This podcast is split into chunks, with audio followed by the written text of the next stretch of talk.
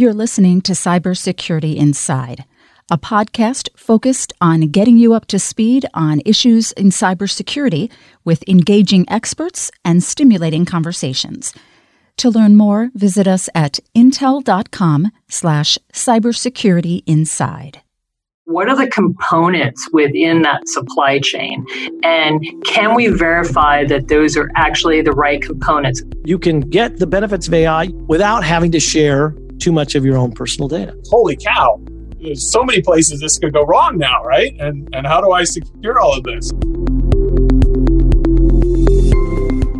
Hi, and welcome to the Cybersecurity Inside podcast. I'm your host, Tom Garrison, and with me, as always, is my co host, Camille Morhardt. How are you doing today, Camille? Hi, Tom. I'm doing well today.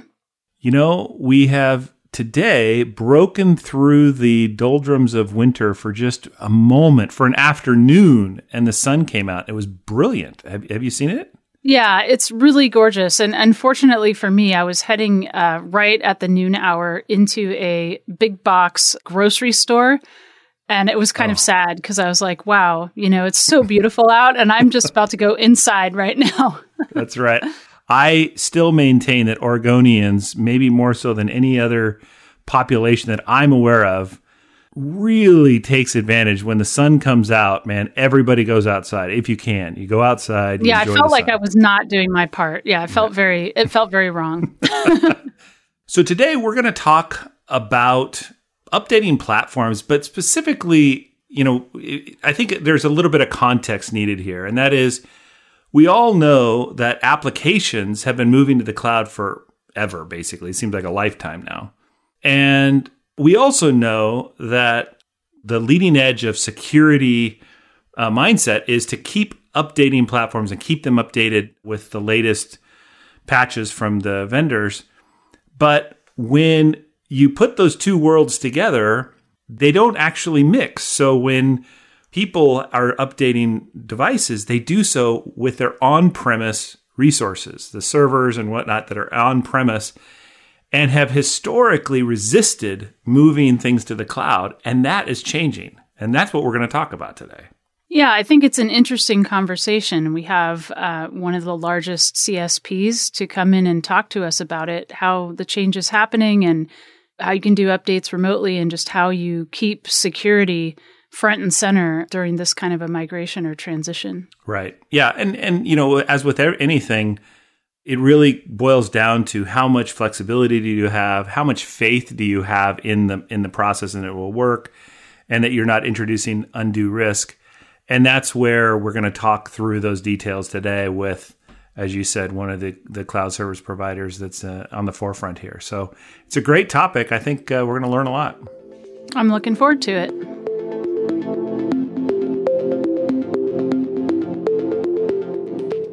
Our guest today is Gabe Frost. Gabe is a group product manager at Microsoft leading the commercial Windows as a Service engineering team.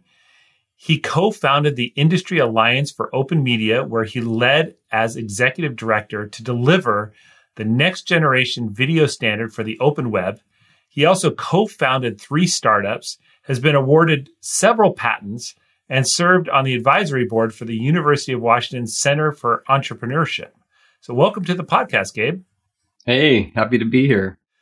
So, our focus today is on keeping devices updated, right? We've we've spoken, Camille and I've spoken to several guests over the last year on the the importance of keeping devices updated and the sort of challenges that are presented in, in doing so. And so, you know, your role at Microsoft is is one I think you probably have some pretty unique perspectives. So I'd love to hear your thoughts on the challenge and what we can do moving forward. It's it's a good question. It's interesting. I've been looking after this area for about 4 years now. And I mean aside from the the recent worldwide changes, I think that all business and technical leaders have been going through. It's been this interesting journey where the cloud is this phenomenon and there's all these different options and a lot of our customers when we talk to them are navigating through what do I think about in terms of on premises management? What do I think about shifting to the cloud? How do I reason over the cost profiles of those, the pros and cons, the benefits, the shifts from, you know, people working on PCs that are locked onto their desk versus the ones that they carry in their pockets and the ones that they take home from them everywhere and shifting to this hybrid way of going about work. Everybody has to reason through these questions in different ways now and think about them differently. Business continuity and thinking about a device from the chip all the way up to the browser or the applications that they use matters a ton. It's not just about, you know, making sure that the operating system is patched. And so when we talk to customers and our partners and chief security officers around the world, they're all reasoning over these same things and developing different perspectives in terms on of like, well, what is patch compliance? How should I set my goals? How should I think about what good looks like? And how do I overcome all of these different problems and unknowns? And so it's been a really fascinating conversation, both in terms of sharing what we know and where we think we want to go, but more co-developing in a way these ideas and and making sure that we're approaching these problems with the right intensity that they are and figuring out how to do this together in a way and deliver solutions in tech that address the, these sort of broad set of problems because they're all so intertwined mm-hmm. you know yeah I, I, you know you said a lot there and I, I think that one of the elements that sort of came to mind was this notion of the device itself and do you really know the device that you're talking to and obviously microsoft and and intel for that matter we've we've spent over the decades we've spent a long time making sure that the human sitting behind the pc or or you know attached to a device is really the human we think they are mm-hmm. but we haven't really spent as much time saying, well, is that device really the device we expect it to be? Or has it been altered in some way? Or do we, you know, do we really understand its state? So is this now something in your conversations with folks at, in different companies? Is this now a problem that people say we need a better solution so that we know more about the device itself, not just the human attached to the device? It is what we've found in all of our conversations is that first off, how can, if you think about every combination of hardware and software on a PC versus a more narrow ecosystem, it really explodes. And IT has been given this monumental task of just somehow knowing everything, right? like and and figuring out how to overcome all the obstacles that are presented them oftentimes blindly. And so you've seen this emergence across the industry, Microsoft, as well as lots of other partners and competitors on analytics. And those analytics ideally provide some sort of how do you find the needle in the haystack in terms of the right insights to focus on? Mm-hmm. And patch compliance, in particular, to the point that you made, is so interesting because when you're thinking about there's the person and the multiple devices that they use. So there's this concept of identity for both the human being as well as for the assets that they're using, but then being able to peel the onion on those assets individually to start to say, well, what is the combination of all the hardware and software that's on that device?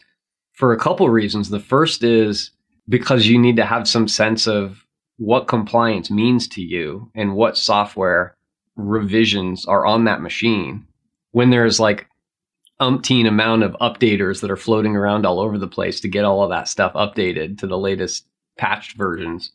But then there's also the challenges that the software components present when they're interacting with each other. And so oftentimes customers are like, well, I'm trying to update these machines, but they're just not updating for whatever reasons. Why? And so they want to know from Intel, they want to know from Microsoft, they want to know from their device maker, why are these things not updating? Like we're using tools, you know, we're trying to find logs, we're trying to debug and figure out why this intent that I have is not being carried out. And so that especially when you're trying to remotely manage these devices becomes so much more challenging Uh, and so that's a lot of the conversation is what are the analytics that you can provide?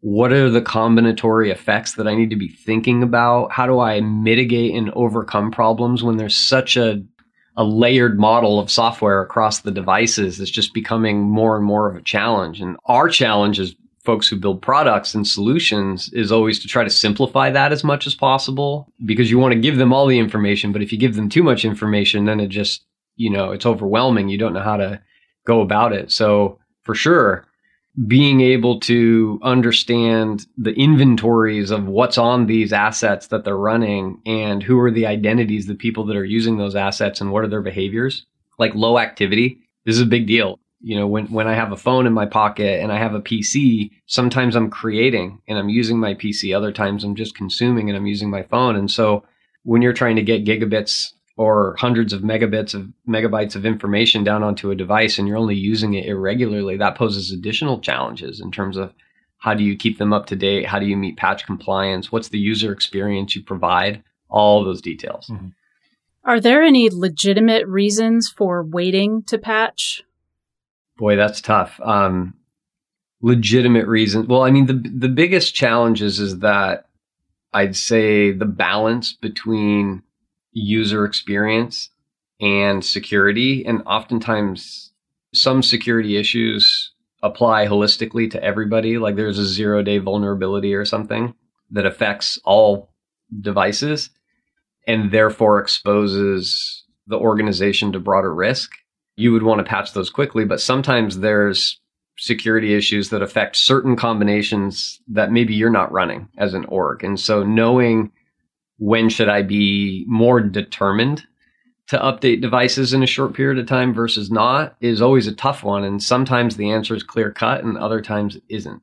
What we found is that it's nearly impossible in that spirit of transparency that I was talking about. Right? It's nearly impossible to provide a one size fits all answer to everybody. And so the easiest thing for most is just to like, yeah, you should be treating how you patch and think about your organization as a service where you should just assume the content is always flowing and how do you stage that through your organization in a way that minimizes you know risks as you go as opposed to you know, treating everything like a big project that you're going to patch once a month, everybody all at the same time. So this is the new challenge is that because there's so many different pieces of software that you're updating and you're trying to balance the user experience, is just making sure you have that sort of always running production line and how do you insert things into the production line and parameterize them in such a way that you can sort of optimize the user experience most of the time, knowing that sometimes you're going to need to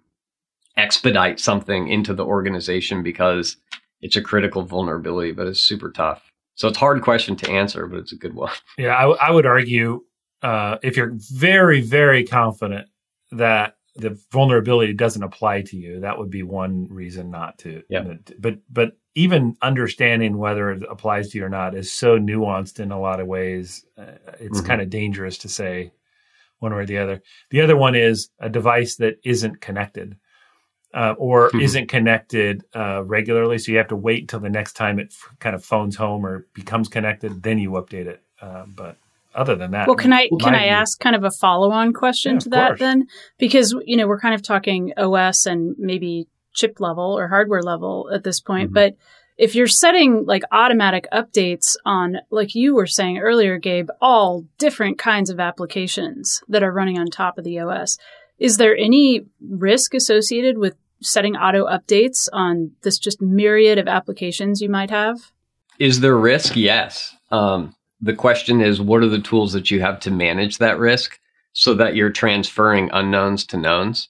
So one of the other areas that I look after is the broad Windows rollout. So anytime we release a new version of Windows, the rollout services team updates a billion devices. And we have to do that in a systematic way. And so what we had to learn when we went from Windows 7 to Windows 10, which was more of a deliver as a like a SaaS style of a service, was how do you successfully reason over all of those risks that you're going to deploy something? And so the industry sort of came up with, and uh, this concept of rings, right? Which is like, okay, I'm going to organize groups of devices that I'm going to update, and I'm going to do that sort of systematically so that I can get a sense of what's going to happen as I roll these updates out. The problem is that while rings are a useful tool, how do you know what devices to put in what ring? And it's interesting because we can observe through telemetry how people go about doing that. We don't know anything about the human beings that are sitting behind those machines. But when you look at are they getting good results in terms of converting unknowns to knowns in terms of their strategy for rings? Oftentimes they're not. Because what we do as humans is we go, hmm, who would be the most uh, accommodating of risk early? It's usually the tech folks, right? So, Tom, your team gets the updates 1st mm-hmm. Whether they like it or not, IT sends it to engineering or to IT organizations because if something happens, usually they have a propensity to be able to deal with that, as opposed to maybe the finance group or some other group who are, you know, not to diminish that in any way. That's just how we think, how we tend to think about dealing with risk. The problem is, is what if every device in that group had the same graphics card and there happened to be a bug in that particular driver at that time? Boom, you know, like now you've had a huge issue with productivity. And so what we've had to learn when we roll out updates to the billion devices in Windows is, hmm, how do we determine the probability on a per device basis that this update is going to be successful on this device? Which requires that we look at every permutation of hardware and software on every device and then look at signals that are coming back from those devices as we stage that rollout to determine like do we see any outliers in terms of rollbacks or failures or crashes or various different signals? If you think about that over an ecosystem of a billion more than a billion devices with every combination of hardware and software you're talking about trillions of records that you need to update every day. Every 24 hours you look at it again and imagine developing a score for every device to say what do we think the probability that this device will successfully update? So gabe do you set for for those sort of rings do you distribute risk so that uh, if there is a problem with such and such driver or whatever you don't take down that whole ring you only take down a piece of that ring because you you made sure you didn't have too many people with that driver in that ring because otherwise there'd be too much risk if there was an issue. Something like that. Yeah, you got it. You got it. And so we had to figure out how to do this in a better way to provide better outcomes for customers so that we're like, there's the right time to take the update. And then whether like sort of red light, green light, it's one of those things where you kind of tiptoe as you go into it because you want to convert unknowns to knowns and, and, and you want to do that in a systematic way where you can pull up the emergency brake if you need to fairly quickly. And developing all of that capability is what people rely on Microsoft to do because what I just described is bananas, right? Like that requires building machine learning and AI models to do all of that. And so what we've been doing is taking all of our learnings and lessons about risk and how to manage risk. It's sort of like I, I talk to people about like, you know, if you have a 401k and you go, "Hey, I'm invested in the S&P 500." Most people have no idea because it's about you know, like how is that index constructed and how much risk do I have for like, you know, big company, small company, all of this. It's similar with devices. It's an economy and they're changing all the time. And how do you reason through that risk is super challenging. And so we've taken all of what we've learned in rollout, and we're now starting to make that available to our commercial customers through our deployment services so that you just get that and you get the signals for free and you get safeguards. So as soon as we learn something, you know, Tom, you get on the phone with me and go, Hey, Gabe, don't deploy this driver. We've discovered an issue. We can affect that in the world really quickly so that any devices that match that particular signature automatically are safeguarded. We pull them out of a deployment both in the broad, mm-hmm.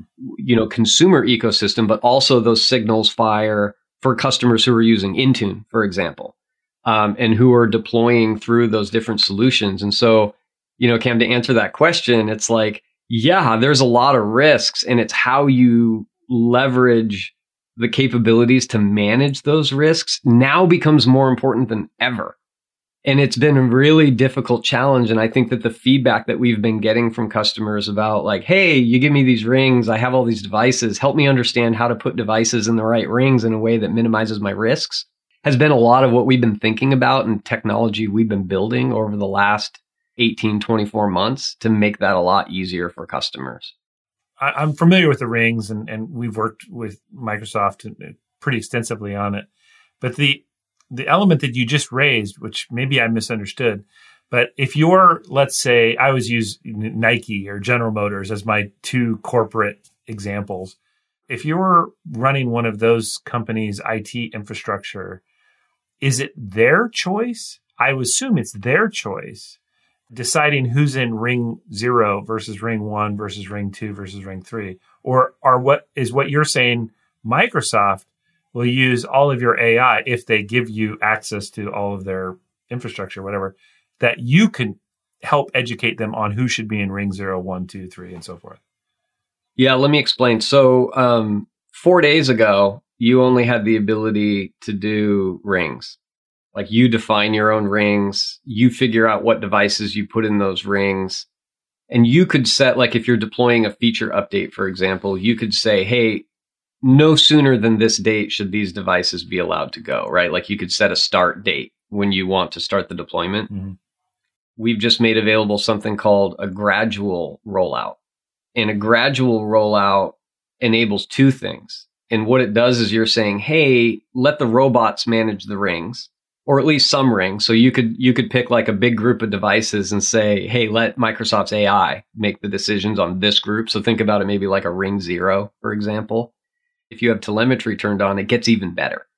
So you could say, hey, I only want X percent of devices per day to go in these rings with N number of days in between each go. So I have some time to reason over the data to see how things are see how things are doing.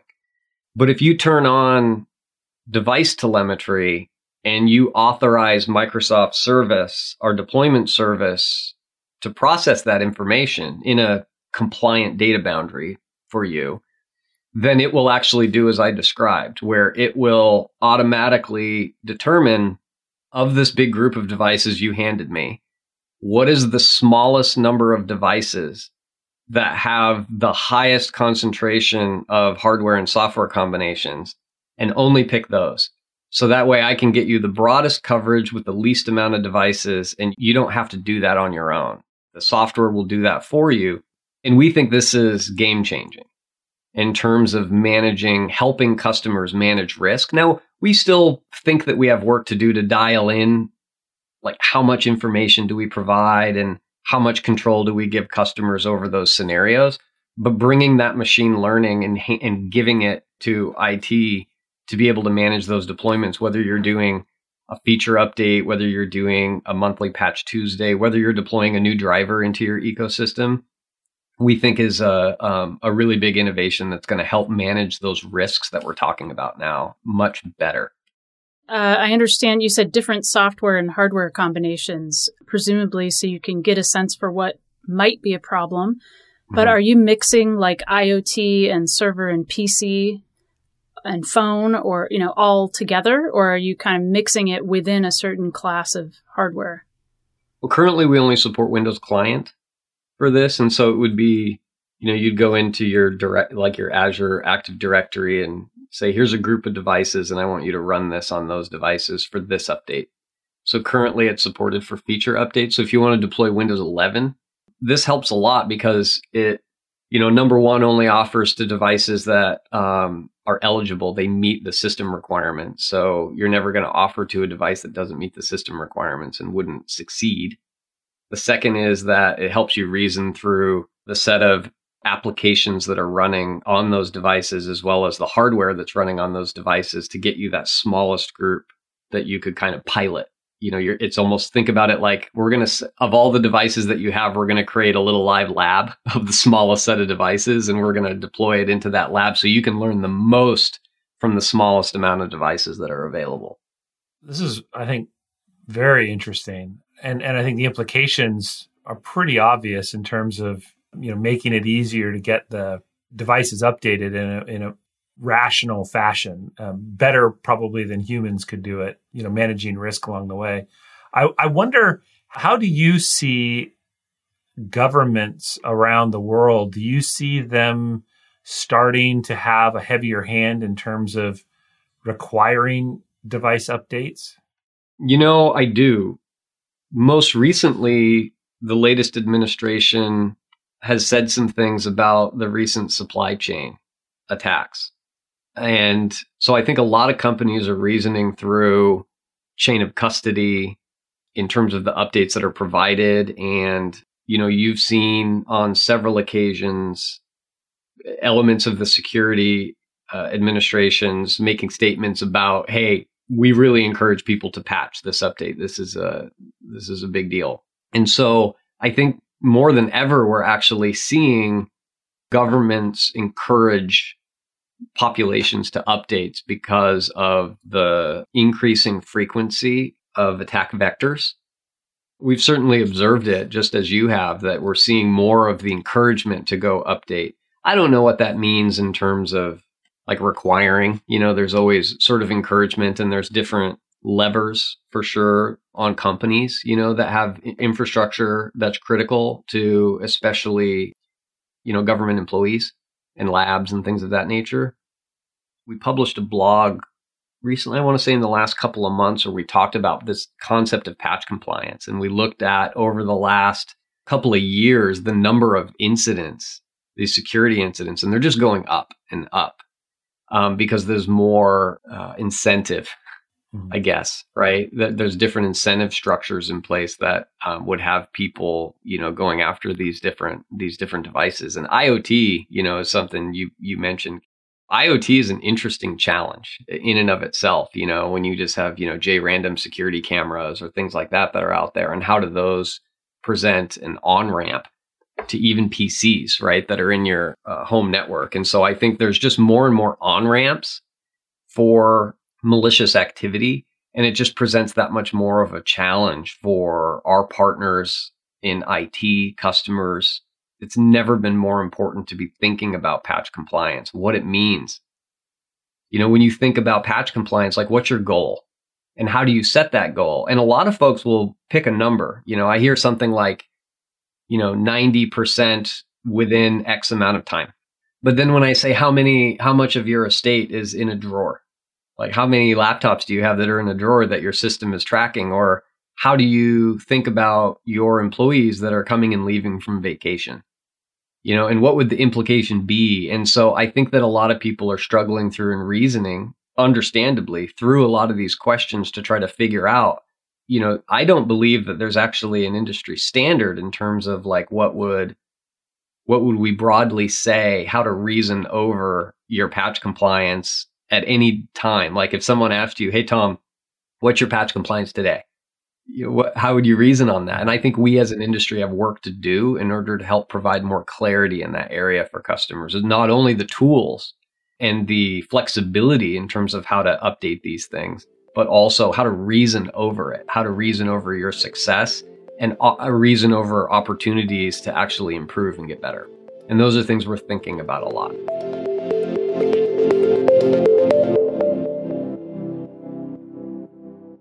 Before we let you go, we have one more segment that we like to call Fun Facts.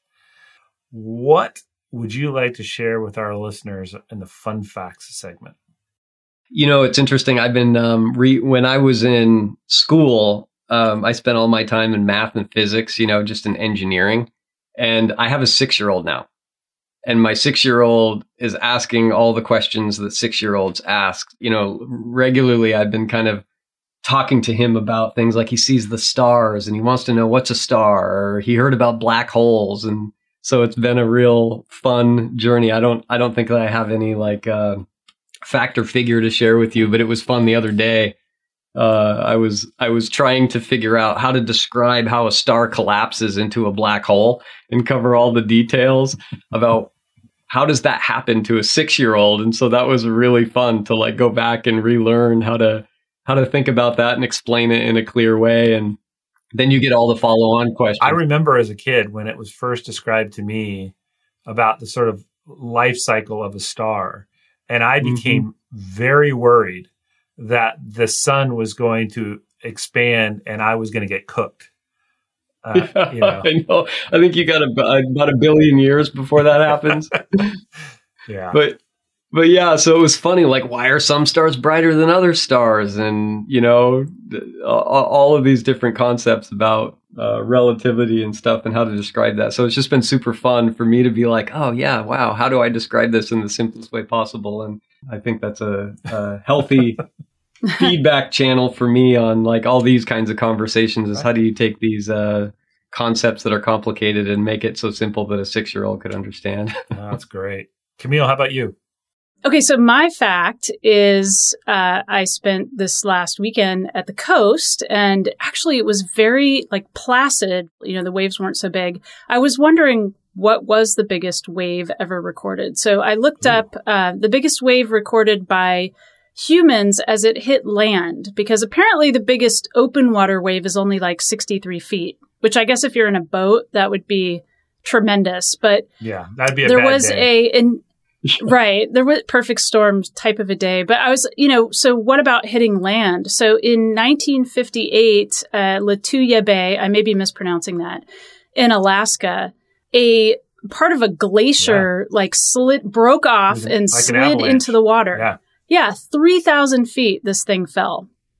And it sent off a wave that started about 100 to 300 feet was the immediate wave that came but by the time it got to the far end of the bay, um, it was 1,720 feet tall. So this wave was riding in, you know, way over the trees. Um, and the kind of fun fact is there were actually three boats out there in the bay. And the boats all flew in at the top of the wave. And there's this one story of one of the boats that it was a, a husband and wife, and they just rode the wave all the way in and then sort of crash landed up in the forest and were eventually rescued. Um, but they were fine. But there were viewers that watched them and said they just sailed in, you know, all way up in the forest. So just absolutely insane. The other boats, I think people had died during the storm, but not necessarily from riding the wave. Wow, oh my gosh. That's crazy. I know. So I'm going to go back out as Gabe had out into space. And a uh, little fun fact. Uh, well, first, let me ask you two, as your my my uh, subjects here. The hottest planet in our solar system is I'd say Mercury. Well, I would have thought Mercury. Okay. Everybody says Mercury. Oh, yeah, that's it's right. actually not Mercury. Venus, It's, yeah. it's Venus. Hmm. And uh, it's 450 degrees Celsius. Um, and you would think that Mercury would be because it's so much closer, but it has no atmosphere and therefore it can't regulate its temperature. mm. hmm Um, so it has huge fluctu- fluctuations in temperature. Venus, though, has a slow axis rotation. And so it takes 243 Earth days to complete one Venus day. So, Mm. interestingly, also about Venus is that the orbit of Venus is 225 Earth days. And Mhm. so, one year on Venus is actually 18 days less than a day on Venus. that's my, Pretty cool, huh? yeah. Wow. A year is shorter than a day on Venus. That is pretty interesting. Well, yeah, that makes sense as you described it. Wow. There you go. There you go. All right. Well, hey, Gabe, thanks so much for spending the time with us today. I think it was a really interesting and important topic on how do we keep our uh, platforms updated and maybe some a glimpse into the future of where things are headed. Great conversation. Thanks to you both. Stay tuned for the next episode of Cybersecurity Inside. Follow at Tom M. Garrison and Camille at Morhardt on Twitter to continue the conversation. Thanks for listening. The views and opinions expressed are those of the guests and author and do not necessarily reflect the official policy or position of Intel Corporation.